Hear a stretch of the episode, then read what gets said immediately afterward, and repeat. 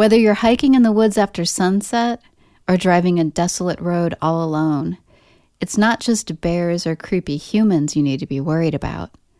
There could be stranger things lurking in the darkness. Today, we're sharing campfire stories about cryptids.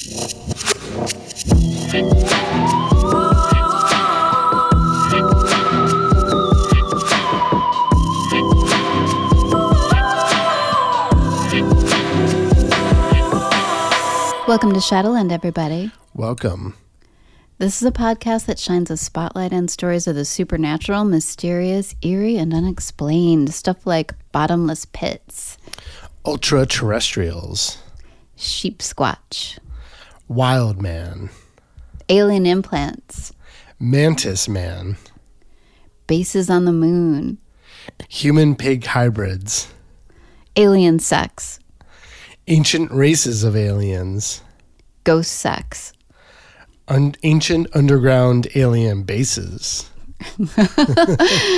haunted objects, dog man, all that stuff. all that stuff and more. Lots more. I'm Christina Callery, And I'm Seth Jablon. and today we're doing stories about. Campfire cryptids. Yes, welcome, welcome to a, uh campfire cryptid episode. which is becoming one of my favorite subjects that we do these like very like localized local legends local cryptids. It's just amazing to me like how many uh you know states in the united states have their own particular cryptid you know their own legends. And i think even within those states there's like even more specific ones. So i don't know I, I, i'm excited about today so I know it's like the more you dig, the more you find.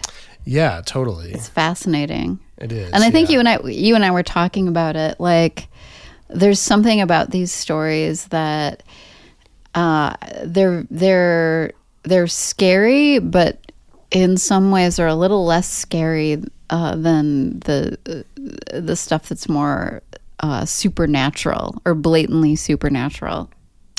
Yeah, yeah. I mean, they're they're they're scary when you really get inside of some of the encounters, but some of them they're like so weird. There's something kind of like um, there's something funny about them, and also just Right. about like the way they sort of mutate and become their own sort of thing. You know, like there's like an encounter, and then it sort of snowballs and becomes this local legend that. I don't know. There's something funny about the human psyche uh, of of the names we give these characters and sort of how we paint them. But know, Agreed, agreed. Yeah. Fascinating too. yeah. All right. So, So okay, what do you want to go first? You want me to go first? I don't know. Do you want to go first? How do you feel about it? Yeah, I can go. Yeah? Yeah, yeah. Let's do it. Okay, so I, I have two stories. Um, okay, so the first one is the Flatwoods Monster. Have you heard of that before? Ooh, I have not. I have not. Okay. Is this is this in your neck of the woods? Uh, I mean, sort of. I mean, you know, well, not really. I mean, it's it's West Virginia, but it's in my neck of the woods, like Eastern Seaboard, I guess. Okay. Okay, so the um, the Flatwoods monsters uh, actually all started in the town of Flatwoods um, in Braxton County, West Virginia, and this one actually goes back a bit um, to September twelfth, nineteen fifty two. So it was an early evening around seven p.m. when two brothers, Fred and Edward May, um, um, and their friend uh, Tommy Hyer observed a bright object streak across the sky. So they they were they were out, or you know, as kids did in 1952. it was like riding around in the darkness, whatever. I guess I know, 7 p.m. Maybe it wasn't still dark, but um, and they and they So see it's this a, a UFO. yeah, yeah, yes. I mean, it was you know, it, you know, later accounts said it could have been a meteor. Regardless, you know, it, it um it was a bright object streaking across the sky that a lot of people saw. They followed its path and saw it lands, you know, from their point of view, um, on a local farm owned by G. Bailey Fisher. So, um, so they see this thing land there, and they're like, "What's up with that?" I don't know how much they were thinking about you have aliens, but again, I love this 1952. already. Yeah, 1952, very like Stand By Me, very like, you know, a bunch of kids like, let's go investigate. So Right. first they go back to um, uh, Kathleen May's house um, and tell her what they've seen. And, you know, they all kind of have conflicts.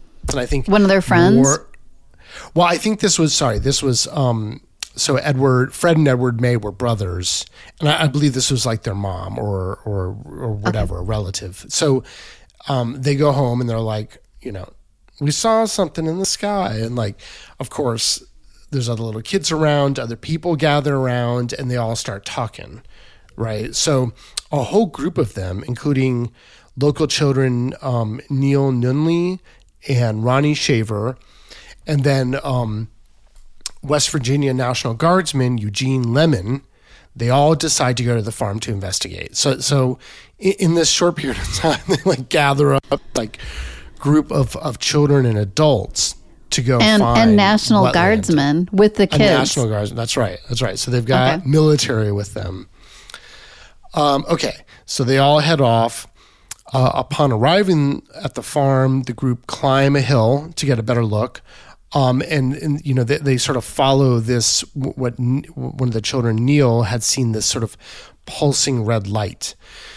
So they go up this hill. I mean, it's still in the woods or whatever, but Eugene shines his flashlight around, and suddenly he catches in his beam a quote, a tall, man like figure with a round red face surrounded by a pointy hood hood like shape.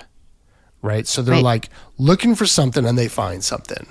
Right? And and and what they see is like very strange. So the, there are a number of descriptions of exactly what they saw, although the, there are definitely some similarities. Um, writer Gray Barker made some um, recorded uh, interviews with the witnesses, um, and he shared some of those descriptions in an article with uh, Fate magazine. So he said the the figure was approximately ten feet tall, okay, with a round, blood red face and a hmm. large, pointed hood like shape around the face. Eye like shapes which emitted greenish orange glow and a dark black or green body. Okay, so I mean, like, the first thing that sticks out to me there is like the fact that this thing's like 10 feet tall. And also the I- I like, mean, yeah. blood red face is like, it's crazy. Like, and as a humanoid. It's a humanoid in terms of like having a body, but I mean, its face doesn't sound super humanoid, but I mean, humanoid in the sense that it has two eyes and all that. Yeah, bipedal, all of that. Right, right. May describes the figure as having a um, these small claw-like hands, clothing like folds, and quote a head that resembled the ace of spades. According to the story, when the when they when they shine the light on this figure, it makes this hissing sound and glided towards them. So Lemon screamed, dropped his flashlight, and the whole group scatters. They all run away. So, you know, again, what, what I think some of the, the interesting things that stick out to me are like, you know, the, the glowing eyes, right? Like that's a thing. And then also the gliding, right? Which is very Mothman like. So even, even though, you know, the Mothman has wings, a lot of people would sort of describe it as gliding, not flying. But, um, you know, in, in, in later, um, you know, like, you know, 50 years later where people are like, oh, it's probably an owl, you know, that, that, that, you know, as, as we do, as we do. Um, no matter how many like reports come out, you see that recently with the CIA where they're like, oh, I've got like nine spacecraft and whatever. No matter how much of that happens, people are like, yeah, they probably saw an owl. Right. And so, which is ridiculous to me because again, 1952, these are people who live in the country. They don't know what a fucking They owl know what an owl. they know what an owl looks like. And uh, even if you don't owls. know what an owl looks like, you don't mistake it for a 10 foot tall humanoid with blood red face Right. So, yeah. anyways. And a and a pointy hood. And a pointy hood. And the ace of spades hood is the thing that, that, that kept recurring. And sometimes it's sort of drawn more like jaggedly, but always in that sort of shape. Um, which also has uh, a sort of spring heel jack feeling to it too. Um, okay, so um, and and a motorhead feel to it as well. yeah, yeah, totally. It's like Lemmy. Um, okay, so uh, a news clip from the Charleston Daily Mail reported, quote, they had smelled a pungent mist. And some later said that they were nauseated. The local sheriff and a deputy have been investigating reports of a crashed aircraft in the area. Um, they so they search around. They don't really see anything. Um, but the next day, according to um, Barker's account, uh, um, they discovered sort of skid marks in a field, right? And then th- they said there was this like where they saw the thing land, this old odd gummy deposit, which were you know by some attributed to uh, um, you know ev- some you know, quote you know evidence of a saucer landing, and then to others this was like oh no it was like sap from a tree, also probably an owl, right? So I mean both kind of like p- pretty assumptive sort of determinations. I think the eyewitness thing being much more interesting. Um, but re- regardless, um, according to former news editor Holt Byrne, um, the news quote the newspaper stories were carried throughout the country. Um, radio broadcasts were carried on large networks, and hundreds of phone calls were, feed, were, were were received from all over that part of the the county. So, you know, p- people definitely number one saw this streak across the sky, and like I said later, they were like uh, there was a meteor, and I think there was actually a meteor at that time, but still, a lot of people sort of saw it quote land somewhere. Um, people visited this family, they interviewed them, right? And so all of this sort of stood up under a, a great deal of scrutiny and sort of like recounting over the years. It was corroborated with other witnesses. It was corroborated with other witnesses, and like to this day, you know these these people who who experienced this, um, uh, you, you, you know, stand by their account, and then sort of this this idea of the Flatwoods monster sort of remains and continued on into sort of West Virginia lore. I don't know if other people saw it ever after that.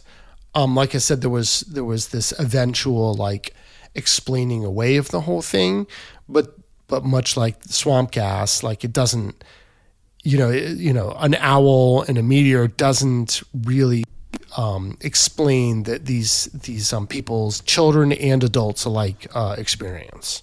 right. Just because you say, "Oh, this was a weather balloon," it doesn't really mean that it had anything to do with the weather balloon. Yeah, yeah, exactly, exactly. So, so yeah, so that's the Flatwoods monster. Wow. and we'll we'll post some pictures of it. I mean, it's a pretty cool like.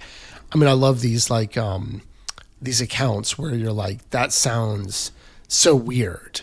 Like it sounds almost too weird to be um not true.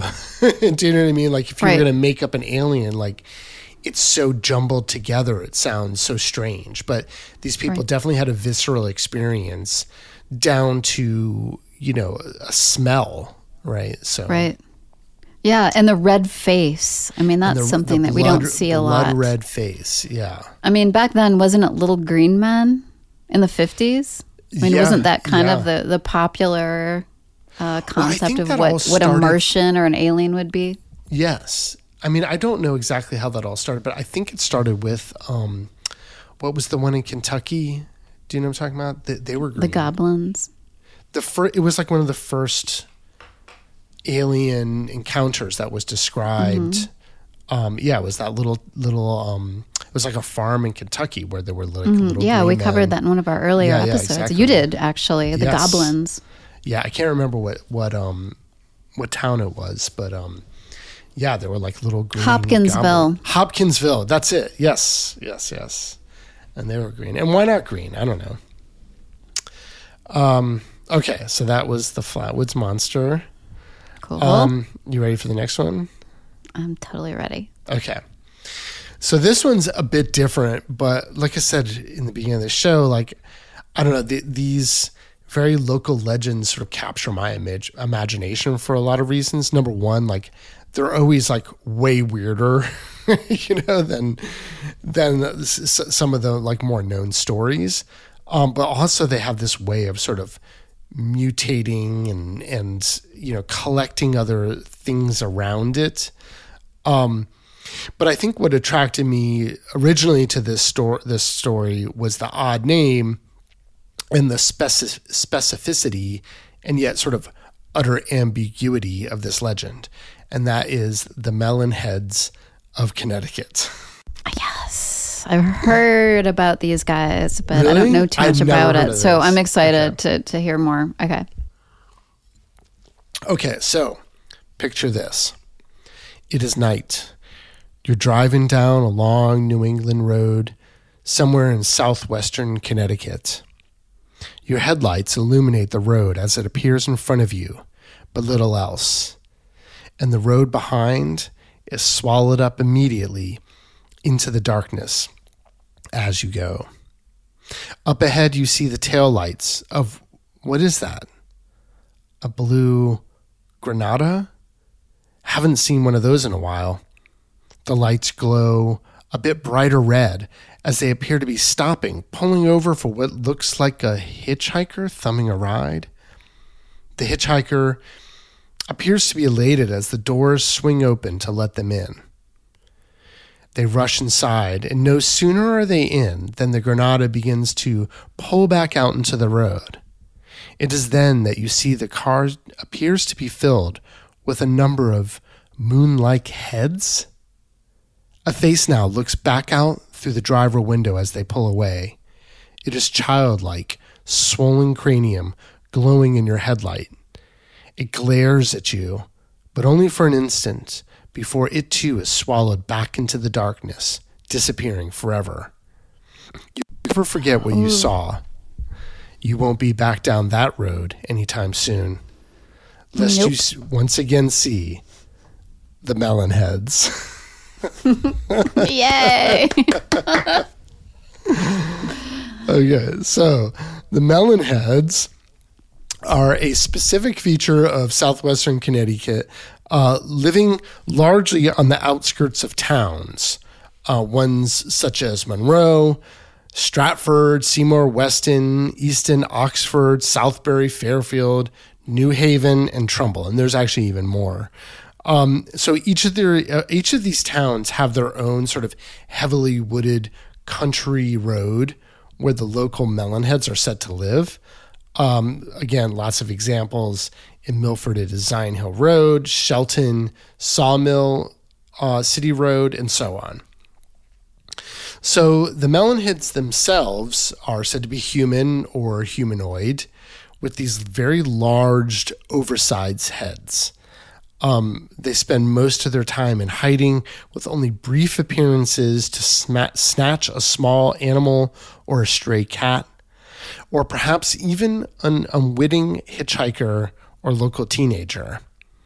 And they apparently particularly love runaways. Very, very 80s. Um, there's a lot of speculation about the origins of the melon heads. So apparently, stories like this go uh, fairly far back, all the way even to Europe. So in 19th century um, uh, Bavaria, there was a, a, a larger family of what was believed to be sort of inbred, quote, melon heads, known as the Weeble heads, right? Um, others think that it is the melon heads are actually um, Appalachian in origin, in origin, um, stemming from the original Mel- Melungeon, Melungeon, referring to a group of people uh, living in Appalachia that were um, of mixed race. They were sort of um, part outcast European, part freed slave, part Native American, and they sort of lived apart from everybody else. Um, but regardless, as for their place in Connecticut folklore, one theory is that the uh, original family practiced witchcraft, again, very 80s, um, where they were, and afterwards they were banished to the forest, where eventually they inbred. I don't know what the whole inbred thing's about, but that's definitely part of it. Um, that that being sort of the theory of The how they head. got there, huh? Yeah. Of the melon, melon head, head yeah, thing, which is like said to be how they got their mutated heads, which is through inbreeding. So, still another theory is that they escaped from a mental in, mental institution or prison. That they were somehow sort of incarcerated. I don't know if they were already a family or whatever. Um, but in one ber- version, that they were like incarcerated in some ty- type of prison or mental mental institution that supposedly burned down, um, and that some of the inmates were able to escape into the woods and not wanting to go back um, and not having anything to eat, they turned to cannibalism, which caused their heads to swell, which I've never heard Oh. before, but I didn't know that happened. I don't know if it does, but um, in this story it does. So that's sort of like the picture of the melon heads and sort of, um, uh, uh, you know, stories about how they got to have their sort of swollen heads. Um, the blue granada, that's another super specific part of the legend, um, is that appearance of that blue granada. So, as the story goes, in 1980, a group of girls from Notre Dame High School uh, um, were driving around after a football game some Friday night. Again, very 80s. Um, right. They all got into one of the girls' blue Granada and head off to look for me- melon heads, as as one does after a Right. football game in Right. 1980. Right. Right. Best way to end the night. Yes. Yes. Um, Unless So you're they- like making out and some making out like, they were probably like making place. out having premarital sex and like drinking Right. beers right like Right. that's setting the stage. setting the stage for some kind of attack. yeah so they end up in trumbull um, on velvet street where they parked their car um, with the headlights on and went to look for the melon heads off into the woods. So as they walked away they say around 100 feet when suddenly back through the woods they hear the car door slam. So they run back to see the um, to see the car start up the headlights go uh, the headlights on and it actually starts coming towards them. So now somebody's in the car and it's racing towards them. Move, out of the way but as it passes they could see some white figures inside tri- childlike large head with orange glowing eyes and as they drove off, uh, um, you know, and then they drive away into the night. And some say the melon heads still drive around in that blue Granada. Yeah. I think that's like definitely my favorite part of the story. Um, I mean, the orange eyes. okay, Yeah, okay, yeah. okay, okay, okay, okay. Like, fine, you know, incest, inbreeding. I'm sure it can do crazy things, large craniums, all of that. But I'd put money down on it. It doesn't make orange glowing eyes happen. Right, right. And right, like has any human ever had orange eyes? Like is that even like a mutation that exists or I don't know. But yeah, like hmm. that that that's not something easily mistaken. And I also like I've definitely seen animals in the night in the forest and like owls and stuff, I don't really think it glows orange. It's like white, right? It catches the light. It reflects the yeah, light. like they the don't green glow. or even and they don't reddish. really have color to them. I don't think. I mean, I guess I've never seen like a wolf or anything like that, but I don't think any animals have a color, a distinguishable color at night, right? It's only ever reflecting light. No. I Well, I mean, I think greenish or reddish, you kind of hear Greenish about that, or, even a yellowish, you know. But I've never, yeah, like But the light isn't that color, right? Like it's that's the color of your whatever iris or whatever. But Mm-hmm. I don't know. It seems like an un- unlikely thing to be that mistaken about. But I mean, this also the story does sound very like, you know, urban legendy, right? Like the van in the '80s, like And the satanic backstory. worshipers that right followed you. and they escaped the burned down asylum burned and, down and, the, asylum and, the, and they escaped and only the people that had the, the large cranium gene escaped yeah, exactly. Well, no, that came from them having to cannibalize each other in the in the forest. oh that's right that's right yeah But I did find a number of like a lists of like all the roads you can find this on, which I which I thought was very funny, right? Like, so Okay. New Tell us, England- please. The New England Historical Society. So if you're in this, if you're in Connecticut and you want to go looking for some melon heads, um, here's a list of of roads you can go check out. Edmonds Road in Oxford, Velvet Street in Trumbull and Monroe. Okay, right, that's where the the uh, Blue Granada was lost. I I love. I want to live on Velvet Street. Yeah, no, isn't that a cool name of a street? Um, Zion Hill Road in Milford. Uh, the, all the roads around Lake Mohegan in Fairfield. Um, Marginal Road in New Haven. Jeremy Swamp Road in Southbury. And all the sort of paths and road around Roosevelt Forest in Stratford. So Wow. Do you know like what the um like the square mileage is on this um radius of, of where you can? I don't. I mean, it's generally described as as southwestern Connecticut, which I know, like in Connecticut, can get pretty rural in the sort of south, or at least the the sort of western side, right? Like outside of like you know New Haven, heading more towards, I guess, what like New York, right? I guess that'd be bordering New York, where the Appalachian Trail is, but um. Yeah, so I think around there, like coun- countryside, wooded, they like wooded uh, roads, wooded areas where they can live alone and, and do their melonhead stuff in peace. Mm, Yeah, cannibalize and Cannibalize. to their heart's content. Steal cars, terrorize um, teenagers, uh, specifically runaways and hitchhikers, I guess, were the, the Right. ones they like to eat the most. so that is the legend of the melonheads of Connecticut. wow, wow. That. Yeah, I've I've wondered. I've heard about the melonheads. Uh, Really? A never heard that yeah. before. Okay. Yeah, yeah, and I didn't really know. Um, it's a little Children of the Corny kind of thing where you Yeah, imagine yeah, driving yeah. down some rural road and someone steps out of the darkness, but they've got this like huge head and super spooky. Um, yeah, I don't know. What do you think about about these stories, Seth? Like as you were Okay. like so writing them, what do you what what's your take? Okay, as a, as a child of the '80s, like I, I love the melon heads, but it's it's very like um, or urban legendy or or country legendy. I don't know.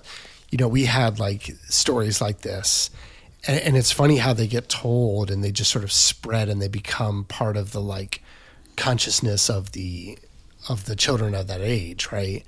And who knows how they all start, right? Maybe it was a real story originally and then mutates or whatever. But yeah, like the whole like being chased through the woods on a road is like just to me just like burned in my memory as like this like very 80s thing. Like we had like Satan worshippers that would like if you went down a certain road that would like chase you in a van. Right? Like that Right. was like a very specific thing. So it's hard for me to like separate that. So the Melonheads sound very urban legend to me. The Flatwoods monster, I just think that they, they saw something. They had some sort Yeah. of sighting. I don't think that that large of a group of people would mistake an owl for what they saw. So I don't know what they saw, but they definitely saw something. I don't think it's fair to discount that. Um, so and yeah, like the the more we learn about like all the UFO activity, like the crashed vehicles and like recovered vehicles by like all these forms of the American government, the idea that like somebody would see something is not any stretch of the imagination at this point. So right, right. It's so interesting because there there was this the sighting of this light in the sky and the craft Right, landing right. in the same area and corroborated by different eyewitnesses. So it's just sort of something happened that night, right? Yeah, and like the, the, there's something that like this this um, tendency to want to describe these things as an owl, like I th- I feel like is like revealing. Because mm-hmm. it's a fucking stupid. Like it's like the, it's stupid as the swamp gas stuff, and so Yeah. you're like you. Th- so that makes Agreed. me think whoever has that to say has an agenda, instead of being like, "Wow, these people saw something," or even had a mass hallucination is is is way more plausible than than the idea that they mistook an owl for a ten foot tall fucking blood red face fucking. Fucking space It alien seems like one of the it was. go-tos if you've seen some kind of creature you can't And you don't wanna talk about Oh, it's an owl. It's you an know, owl you hear that again and again. Mm-hmm. gas, right? Like those are those are the two go tos, Swamp gas for a light in the sky. Owl Yeah, for yeah, like if you've seen meteor. something. right? Mm-hmm. Uh, the, the meteor thing I could buy only in the sense that, like, yeah, you see a light streaking across the sky, but there is a natural feel to a meteor, and and it doesn't. I've seen meteors and I've seen shooting stars and all that. Like, Mm-hmm. you don't really mistake it for a craft, and especially No. like feeling so like fast. you saw something land. That's not a mistake. You don't go, oh, I think I saw this meteor land somewhere. Like you don't.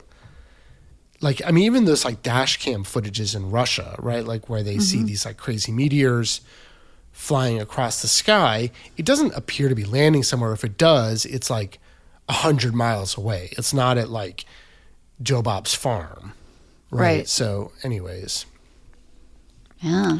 so that's my opinion. That that that's my um, opinion about you know what these two are. Like Flatwoods Monster, yes. Melon heads, I want it to be true. Probably not. Okay. I can get behind that. Okay. I, I mean, I'm almost wondering if both of them are, are like alien sightings in some way. Well, I thought that would be the thing with the melon heads, but there was nothing. At least the ones I found, there was nothing that alien about it, right? Like, Are they Except for the bald, by the way, or the, or do they just have large heads with hair on it? a good question. I I, I don't know. I think big old from, from, from when I was reading it, it felt like it was very like bald headish, melon headish. Right. That's what you think, but That is what I think. But yeah, I guess I don't know. maybe they Yeah. have like huge 80s hair. Maybe Yeah. that's the explanation. like huge, actually. like flat tops or like perms. or the like the huge big waterfall bangs from the yes, 80s. yes. All right. Do you want to hear mine? I do. Are you ready? Yes, okay. I'm ready. Okay. Uh, so in October of 1971, a farmer in the small bucolic town of Northfield, Vermont, so not too far from Melonhead territory, Okay. heard some strange noises coming from his backyard. Telling himself it must be a raccoon or another animal, you know, along those lines, that maybe got into the garbage, he switched on the outside light and looked out his window into the darkness. And he saw that there there was something rooting through his trash. And it was now staring back at him, but it was not a raccoon. There, illuminated by the outdoor light, was a human sized figure standing on two legs. But it wasn't a human either, or at least not an ordinary one. Its body was covered in pale hair, but the most startling thing was its face. It had the snout, ears, and other features of a pig. After meeting the farmer's eyes for a few seconds, the creature darted into the shadows, out of the reach of the light. So that was sighting number one. Several nights later, local students were attending the Northfield High School Harvest Dance. So you can imagine 1971 what that was like, you know, Led Zeppelin playing and Totally. Right? One of them was a junior um boy named Jeff Hatch. And some research about this event came from an article in the Herald that I found written by uh, Margaret Osha, who was a freshman at the time and was a friend of Jeff's. And Jeff was an eyewitness, and he later told his story to her. So, a couple of Jeff's friends had gotten a hold of some beer. So, they decided to head outside and find a place to drink it in secret where they wouldn't be found. And they decided on this sand pit, which was behind a local cemetery not far from the school, so only a short distance away. And there they, they knew they could drink and have fun and hang out before going back to the dance, and they wouldn't be spotted by teachers or chaperones. The place was surrounded by woods, and it was a crisp autumn evening as the friends opened their beers and began drinking, chatting, joking around. But all at once, something strange emerged from the dark tree line.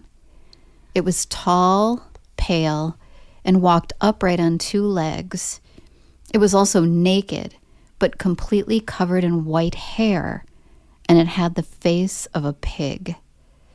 Terrified, the teens left their beer where it was. They just dropped it in the sandpit and ran back to the school, where they told everyone what they had just seen.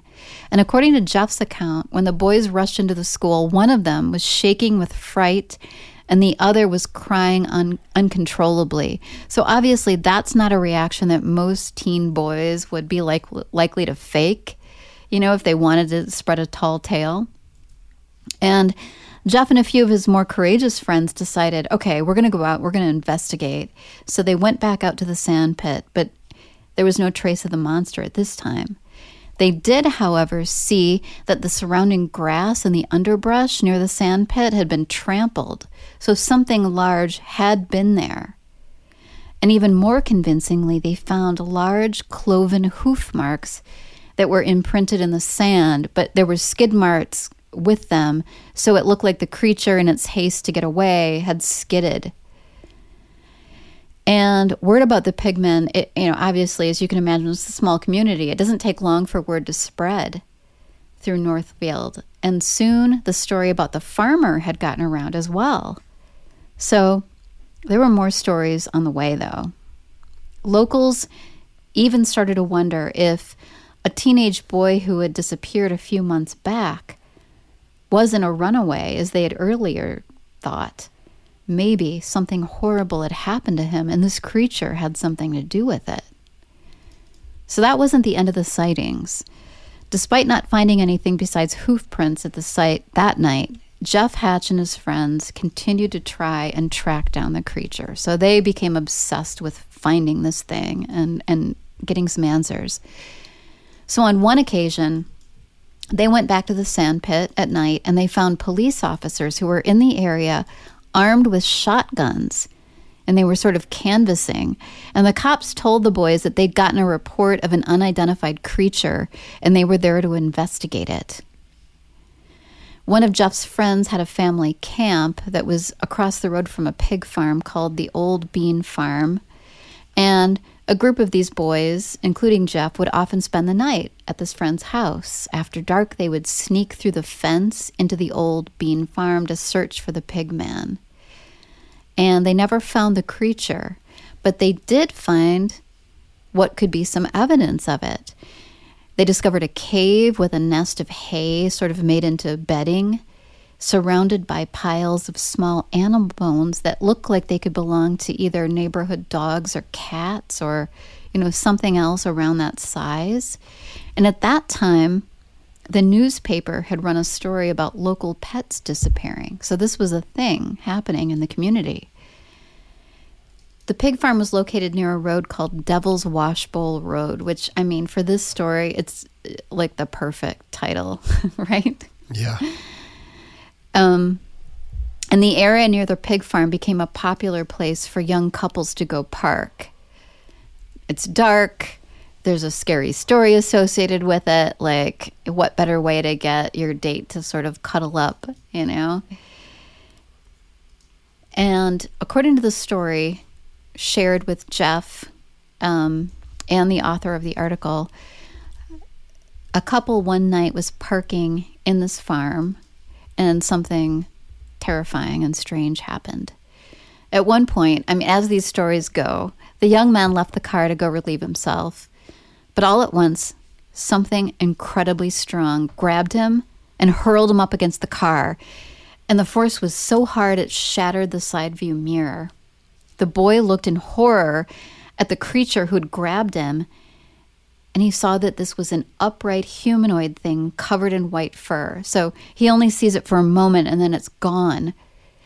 The boy was able to get back into the car, but when he looked down at his arms, he saw that where the creature like grabbed a hold of him, there were these long scratches in his arm. So he had evidence of, of, of this event occurring. So over the years, there have been more sightings. That wasn't the end of it. Cars driving along rural roads in the area and the Devil's Wash Bowl um, or near the Old Bean Farm have reported seeing the creature dart in front of their headlights and run off into the darkness teenagers who still go out to like make out near Devil's Wash Bowl have sworn that they've glimpsed the pigman emerging from the trees. And this next one has made the rounds online and it was reposted on the Phantoms and Monsters site. And I'll just read to you from it. And this is a very recent um, occurrence. So this person wrote My sister and a couple of her friends went out to the Devil's Wash Bowl their senior year. They took sleeping bags and flashlights and all the gear you'd, you'd take to go camping. I wasn't there to give a first hand account of what transpired. I was only eight at the time. I can only tell you what was told to me. There were six or eight of them, depending on who you ask, all couples. They picked several caves, one for each pair. My sister and her boyfriend were in their cave. She was rolling out their sleeping bags, and he was trying to start a fire when they heard some shouts and then screaming from one of the other caves. When they got there, the girl was curled up in a ball in the farthest corner of the cave, and her boyfriend was nowhere to be found. She told them that the pig man had come trudging into their cave, completely undaunted by their presence. The guy had started shouting at it, both to drive it away and to get the other's attention. And there's uh, an illustration which we will post to our, our social media and, and our site. The pigman casually picked up a large rock and struck the guy in the side of the head with it, knocking him unconscious. It then picked him up, slung him over its shoulder, and shambled out of the cave just moments before the rest arrived. Nobody had seen it exit the cave, nor seen signs of it at all. They did find the rock lying on the cave floor with blood on it and bare footprints in some soft creek mud outside. The girls all drove into town and they went straight to the police. The remaining boys, whether it was two or three of them, grabbed flashlights and makeshift weapons and scoured the woods around the area. The footprints disappeared at the edge of the road and they lost the trail there. So then, after that, search parties were set up. Police and canine units and a big coordinated effort included several other adjoining townships' police forces. A couple days later, some articles of the guy's clothes were found by a search dog. They'd been torn and scattered in an abandoned farmhouse a town over. The missing teen's photo was put up in the area, and one guy came forward. He said the other night he'd awakened to the sound of someone lurking outside his house. He'd checked out his kitchen window, and someone was rummaging through the trash by his garage, kind of like the farmer in the first story. The person was only wearing a faded and ripped pair of jeans. When the man hit the porch light, the intruder looked up and looked just like the kid in the photo. The only difference was that his body was covered with white hair and his eyes looked kind of hollow. Okay, so that leads into the descriptions of what this creature could be. So, um, in talking about the pig man, some people think that this is a human pig hybrid from a farmer who was, you know, a little too friendly with one of his pigs.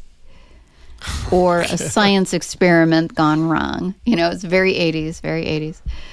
Um, another is a local legend that dates back to 1951. And according to the story, a 17 year old boy named Sam Harris went out on Halloween night taking a basket of eggs with him to throw at people's houses and just, you know, generally like get into some mischief but he was never seen again.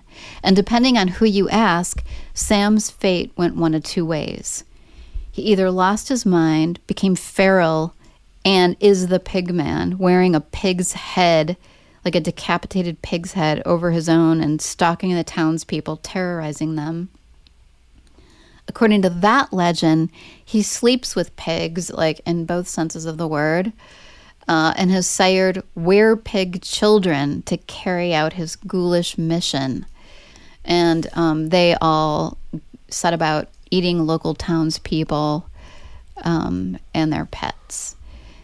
The other explanation is that Sam Harris was the first victim of the pigman and was eaten alive on that Halloween night in 1951. And of course, it could be aliens or demons. I love it. So those those are some of the some of the explanations for the pig man. Um, of Vermont, The Pigman Uh, of Vermont. Right. There, there's also there's also like though um, there are other pig people um, around the world um, and and also in the U.S. and and there's a pig lady Really? kind of close by, which maybe the pig man should meet. The pig lady of New Jersey. Um, so according to the popular uh, Weird New Jersey magazine and different websites, um, I'll just I'll just read you this account. Um, there's a, a kind of a myth built from the pig woman of the Hall Mills murder, which had taken place um, that involved a woman who was a pig farmer. Um, so basically, there's speculation that this is kind of like what you're talking about, where an urban legend grew out of this. But people swear they've had sightings of a woman who is uh, um, some half pig, half woman beast that will appear, attack, or chase you if you do one and or all of the above just past the railroad tracks on Roycefield Road in Hillsborough, New Jersey. So first, um, if you flash your lights, beep your horn, and yell, "Pig lady!"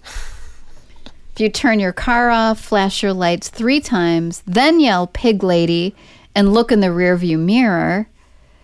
And that one creeps me out. Just something about the rearview mirror, the looking in the mirror in general. Very Bloody Mary. Right. I don't know, doppelganger. If you drive down the roped off road and beep your horn, it's kind of low effort. Throw a penny over the stone wall into the well and look in the water. If you let someone out of the car, yell pig lady and leave for 10 minutes, just drive by at midnight and she'll jump out on the road. Uh, if you moon the railroad tracks at night, I kind of love that one. Or just get really spooked out and imagine you see her, then tell all your friends.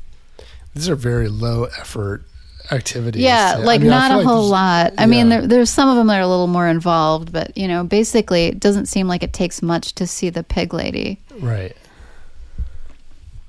Um, and so that is the uh, the pig man, pig creature portion of my stories, and I've got another one though. Okay. All right. Do you want do you want to do that and then we'll talk about uh, them all together? Or? Okay. Sure. Okay. So we've done a few episodes on the mysteries that lie underground, like our Mel's Hole episode, which covered a bottomless pit, or our Gates to the Underworld, strange creatures that live in caves or mine shafts, or even deep inside Mount Shasta. So this next creature is kind of along the same lines, apparently, according to what some people think, and it's fairly recent. So at 12:37 p.m. on March 27th in 1980, Mount St. Helens in Washington state erupted. And this was the most destructive volcanic activity in the United States since 1915. The volcano spewed a mushroom cloud of ash and gases 12 miles into the air. I hadn't realized it was that Wow. tremendous. Yeah.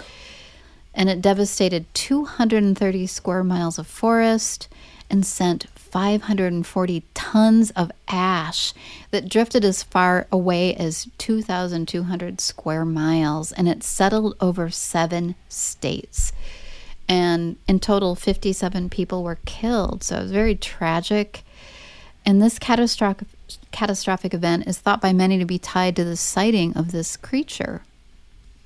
So, first of all, kind of like a foreshadowing, in the months leading up to the disaster, there were apparently reports of these strange flying creatures spotted near Mount St. Helens, and witnesses describe them as looking like bats or pterodactyls with red eyes and an enormous wingspan.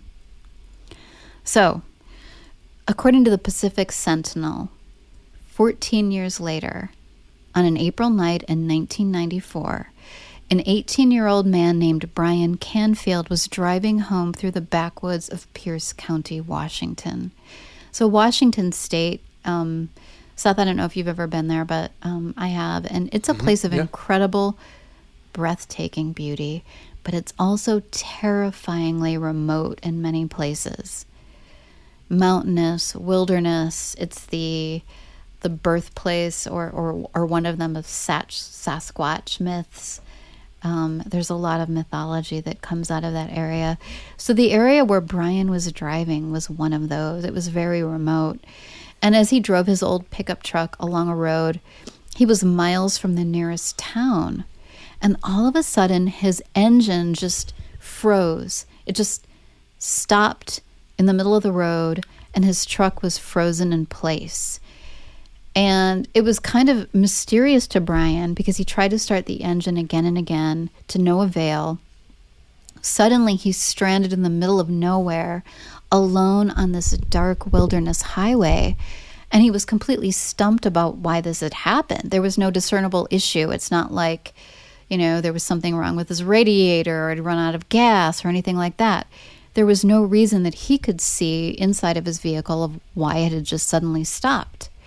So he was just about to get out to take a look under the hood when a large, dark object swooped in and across his headlights. And his first thought was this must be a very large bird of some kind because it was flying, you know, coming from the sky. And he went to open his door to investigate, but at that moment there was a loud thud on the hood of his truck. And he looked up, and there, standing and looking in at him through his windshield, was a nine foot tall creature, the likes of which he had never seen in his life. So, in addition to being incredibly large, it was humanoid in shape and covered with a bluish fur. And its face looked like the face of a bat or a wolf, complete with large fangs and glowing yellow eyes that he said were, quote, shaped like a piece of pie with pupils like a half moon. Hmm. So, as Brian stared on in astonishment, he could see that the wings were there were wings folded against the sides of its body. And in an, in an interview with the News Tribune in Tacoma, Brian later said, quote, it was standing there staring at me like it was resting, like it didn't know what to think. I was scared. It raised the hair on me. I didn't feel threatened, I just felt out of place. It's looking right at me like in a deep stare, like right through me. It's standing perfectly still. It stood for how long? A few minutes? Several minutes. I mean, that's a long time to stare at some terrifying creature that is completely alien to you. Then its fingers twitched and its wings began to unfold. Those wings were as wide as the road. It turned its head and looked back at me and started flapping its wings. A few minute late, a few minutes later, the truck just started. I took off as fast as I could. So, this is super interesting. It kind of reminds me of like different UFO sightings where there's a malfunction with machinery or Mm-hmm. Yeah, you know yeah. automobiles start right. Um, but as soon as this thing takes off, his truck starts back up. So, after the story in the News Tribune broke, other locals in the area came forward with their some of their own sightings of a similar creature. And soon they'd given it a name, which was Bat Squatch. Bat Squatch. I love it. Bat Squatch. I love it too.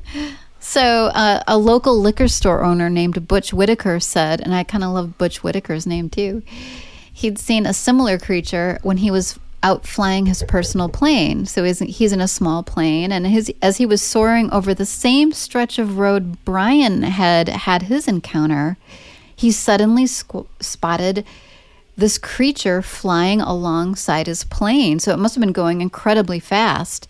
And it continued alongside him for several minutes before it finally turned and disappeared from view. Um, which kind of reminds me of our fam- that famous uh, Twilight Zone episode um, that we talked about in our Gremlins episode, uh, Nightmare at 20 20,000 Feet, where the guy, uh, Yeah, yeah, William William Shatner, Shatner. looks out the Yeah, window, yeah. right? So after that, the Bat Squatch reports died down for a little bit for the next few years. But then in 1998, a truck driver who was hauling logs in northern Oregon said he struck a creature that sounded a lot like Bat, Bat Squatch. However, his description differed from those of the other eyewitnesses. So he, in his account, he said the creature was around 15 feet tall and it had a purple nose and eyes and tiny wings.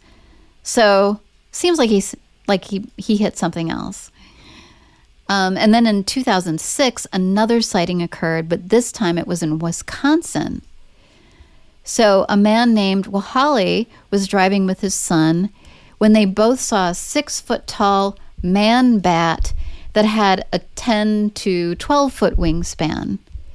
It flew straight at their windshield and it almost crashed into them, which caused Wahali to like swerve to avoid it, and they ended up driving off the road. So later, both the father and son became ill, which again brings to mind some UFO encounters. But they did, you know, report the, this incident and made it into the press. And in 2009, the legend was revived when the group of hikers were making their way up Mount Shasta, which we've covered in the past. So this area is Right. famous Yeah, for its yeah. paranormal activity, UFOs, people who live underground. And on their climb, they saw what they described as a flying humanoid creature that was, quote, stocky as Hulk Hogan. So sounds kind of muscle bound. Yep. with leathery wings. Maybe it had a blonde mullet too. With leathery wings, 50, 50 feet from one end to the other, and the face of a bat. Right? So the description of the wings and the wingspan and the facial description tracks with earlier accounts of this creature.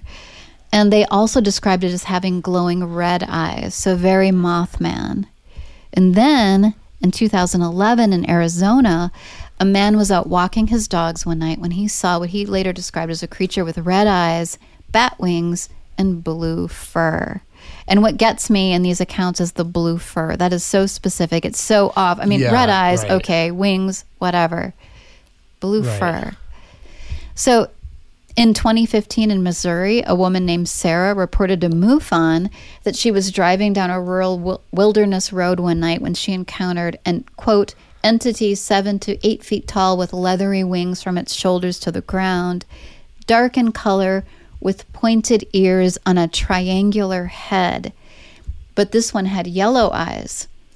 So, what could this thing be? Um, and in a past episode, when we covered contemporary dinosaurs, we talked about pterodactyl sightings, which you know have been going on for a while. You know, back to the 1800s.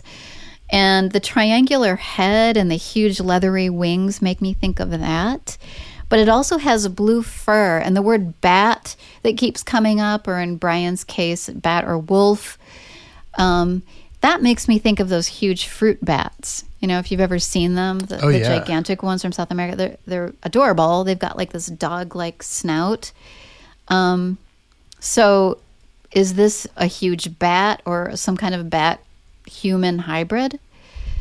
Um, another thing, you know, people talk about is aliens, you know, or something paranormal or in that realm because it's very similar in some ways, especially when we're talking about the Mount St. Helens disaster of Mothman Right. and the ties to that being some kind of an omen of, of disasters.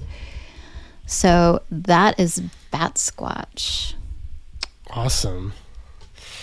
Yeah, I mean, obviously, that sounds very Mothman-like, but um, but also different too, right? Right. Like The blue Moth- fur. the blue fur, the blue fur probably being the biggest one, but but then also just the the face, right? Like the Mothman was definitely not snout-like. Right. Right. And no fangs, right? I mean, you don't hear about Uh, fangs that too part I don't much. remember. I don't. Yeah, you don't. You don't. You don't hear that much. But it was definitely more like eyes, like small mouth, small. Right. nose yeah, no thing. snout. Yeah. I don't know. So, But then also, yeah, the sort of tragedy stuff. Um. Okay, let's see. What do I think about um, Pigman pig? Okay, and Basquatch. I mean, Pigman blows my mind a little bit in the sense that I'm like, that that can't possibly be real. But I'm also like, why do these people see this thing? Like, is there like such a thing? Like, I mean, because I guess when I think of like human pig hybrid, I'm like very like, you know, I'm of the like um the world that w- w- was this a you know experiment right gone Uh, wrong, well right? and that's one of the Right. theories right Right, right. But then, like the I don't know the this thing's out there like do, doing stuff seems um I don't know very again urban legend like, but but like the, the idea that there's like a, a human pig man out there. Like I don't know what what are these things? What what are these things that like are like humanoid like, but then also d- dogs or pigs? I don't know that one. That one I, I have a hard time just wrapping my head around because I'm Right. Well, I mean, the thing about like, I mean, we've talked in our past episodes about like, like I think skinwalkers and forest Mm-hmm. mimics and things like that, or you know, sightings of like the rake. Um, Mm-hmm, These pale humanoid things that lurk around in the forest are often described. So my question is are people just from this rural area used to seeing pigs? Are they just kind of putting the pig right. name on it and then it gets around? But are they all kind of seeing something similar, which is some pale, tall, spindly creature Okay, well, that's a out there in the woods, like stalking Right. people? Because right, because like I mean, first of all, humans and pigs have very same, very similar, um, like flesh, right? Like that's the whole Right. thing, right? Cannibals called And genetics. Uh, humans long pig or whatever. Yeah, and genetics like you can grow. Yeah, like they're they're compatible in terms of so so that, that there is something there is something sort of human like about pigs as they are. Right, like I'm not talking about the shape, but just in terms of like their composition. But then, like, yeah, that you so so the skin and all that that you would like see an animal with that skin tone to be like, wow, that that's definitely a pig. But any creature really, I mean, we call these, um, you know, like the dog man or whatever. Um, but there's people who have drawn, you know, the, all the diff, sort of different Bigfoots. And there is something dog like about, um, like a baboon snout, for instance. Mm-hmm. Right. So we might call that sort of dog like, even though it's, it's not canine, but it's, it's similar, but it's on a primate.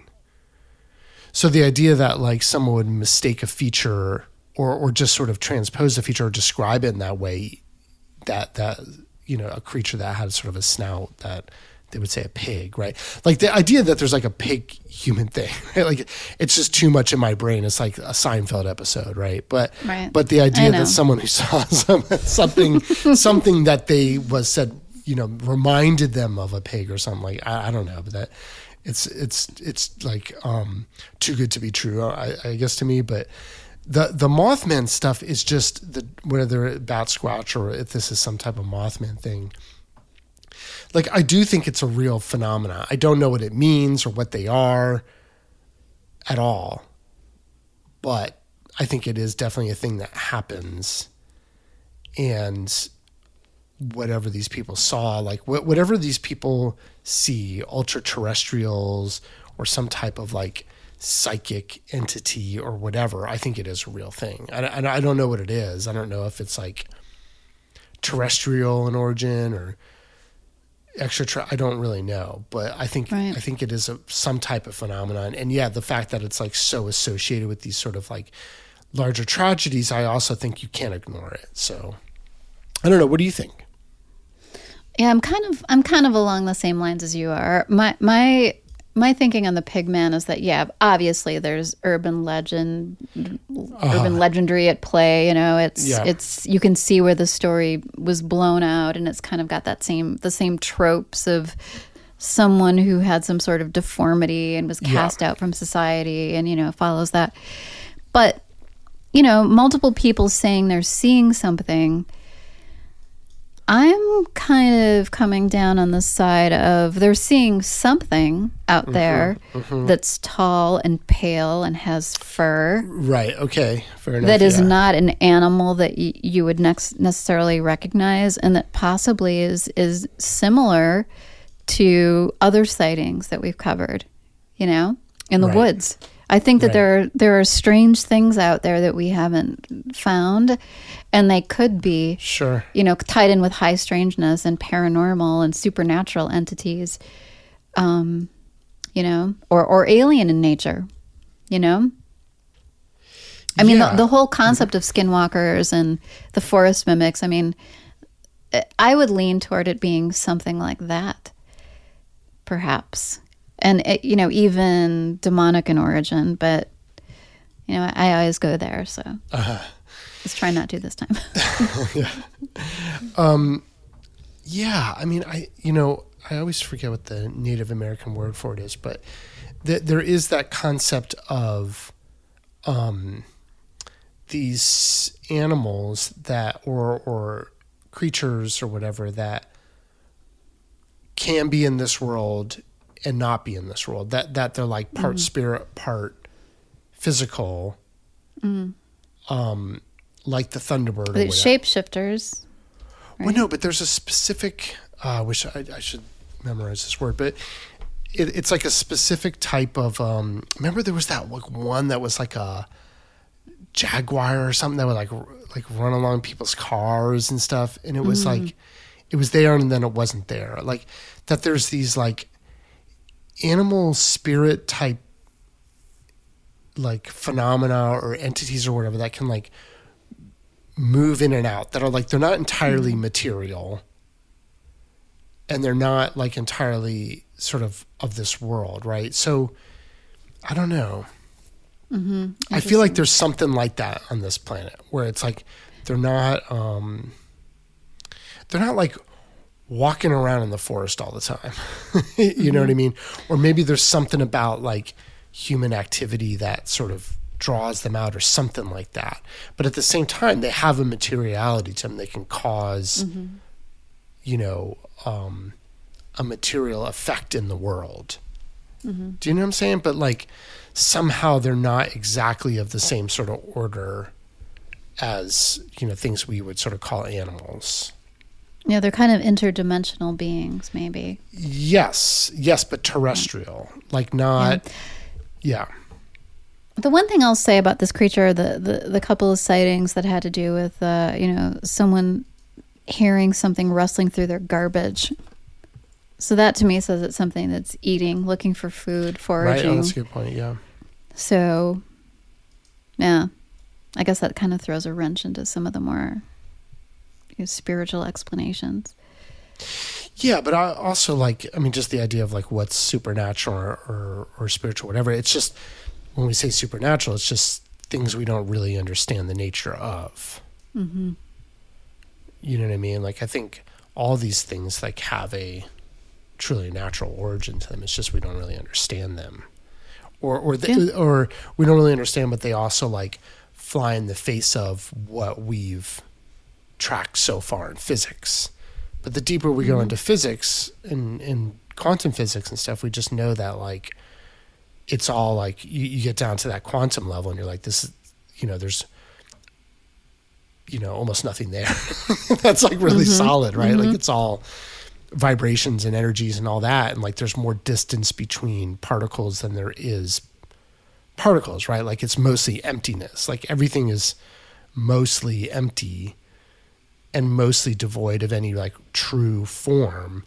So it's all like a simulation in that way. So like if if there's things that you know, it's all psychological in that way, right? Like it's all like a projection in some of some kind. So if that's true, then like there's probably a lot of stuffs about causal physics that we just don't understand yet. And so certainly there could be things that sort of like lie on the fringes of what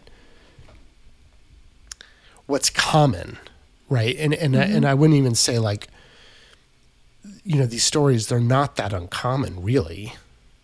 They're actually fairly common and they kind of always have been, but they're just not really accepted into like things that we you know, accept to be true on a regular basis. Yeah. For the bat squatch, I kind of feel like the pterodactyl sightings pair a little bit too neatly with that.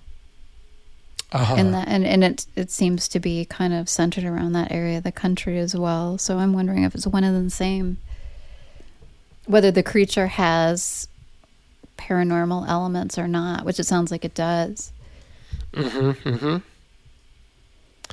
Yeah, I also wonder about just like I mean we we did um what's the what's the dinosaur in Africa M- Mokele-mbembe or whatever. Yeah, you What- yeah, it? yeah, yeah, you covered that one.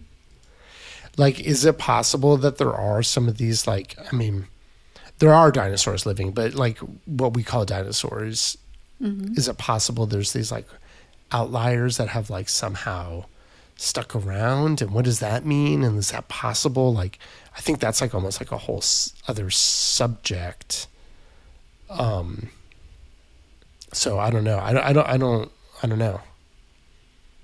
It's interesting to think. It's like fun to think. And it seems so improbable but at the same time it's like why is it improbable? Because there are dinosaurs. There's like mm-hmm. birds and alligators and shit you know? I don't know. Yeah. And also the alien element as well, you know? Let us not forget that, you know, that what? Like some of these, oh, well, be, some of these encounters uh, occur simultaneously with UFO sightings, or they might be related to some form of life that didn't originate on this planet. right. Right. Yeah. I mean like yeah it's it's almost like on the one hand it's almost like too easy to go there but at the same time because it's so um such a strong possibility with a lot of this stuff that like you almost don't want to. You almost want to like try to think about it in terms of like this planet and what because i feel like there is actually like much weirder stuff that goes on here than we give this planet credit for. In fact all of life is like pretty weird right? Um if we take a step back but Right. I think we filter out a lot of the weirdness just sort of Yeah. automatically. Yeah. Mm. But yeah, it's like every week these days, I feel like there's another. Like, did you see the whole like CIA thing where they're like, oh yeah, like, No, what? oh yeah, there's like, I don't know. I feel like every other week there's like some other government agencies like, oh yeah, we've definitely had like a, a program for, you know, however many decades studying craft, and now they're saying that like the CIA may have like nine crafts in their possession. Oh my God, really? yeah, I didn't yeah. hear that. I mean, it just gets it increases like you know almost week by week or month by month. Yeah, there's a slow rollout. there is of all of this rollout. I think information. that's purposeful, and like at mm-hmm. some Sort point, like it's just going to be it's like, the frog in the boiling water where you're slowly Yeah, yeah, the yeah. temperature. Pretty soon, you'll just be like, oh yeah, yeah, aliens. Cool. it's all leading up to we get to see an alien. That's where it's all going, I right? can't wait. I know I can't wait either, but it's going to be anticlimactic. It's going to be it- for sure. It's going to be like Trump takes, you know, office for the third time. He's like been reanimated. If I can, oh, and there's also aliens, right? Like you're, it's going to be like second, you know, to like to something like stupid like that, or like Kardashian season fucking seventy, right? Like it's it's going to be like With a- with a- third Yeah. down from One of there. them marries an alien. What's that? Yeah, exactly. One of exactly. them marries an alien. oh, like Kanye West is actually an The alien. You're like, yeah, I knew it. You know, like it's it's going to be something like that where it's it's going to feel way less eventful. And I think that's the whole point of like how they're rolling it out and all that stuff. But Right. Right. Mm, wow. Interesting. Well, I was going to go for a walk after this, but it's dark out. And so now Uh-huh. I'm kind of like freaked out, totally I have to say. cool. Well, I, I don't know. I feel like we did it. What do you think? We, I think we did it. We did it. We did our campfire cryptids. Yeah, yeah. So If you guys have any cryptid stories or any stories that you want to share with us, please send it to shadowlandpodcast at gmail.com. Follow us on Instagram. You can DM us there if you've got a story and you're just feeling a little bit lazy. Um, and um, also want to say thank you very much to the people who've left us some amazing Yes, reviews. We Yep. really appreciate it. It helps the show grow It does. Yep.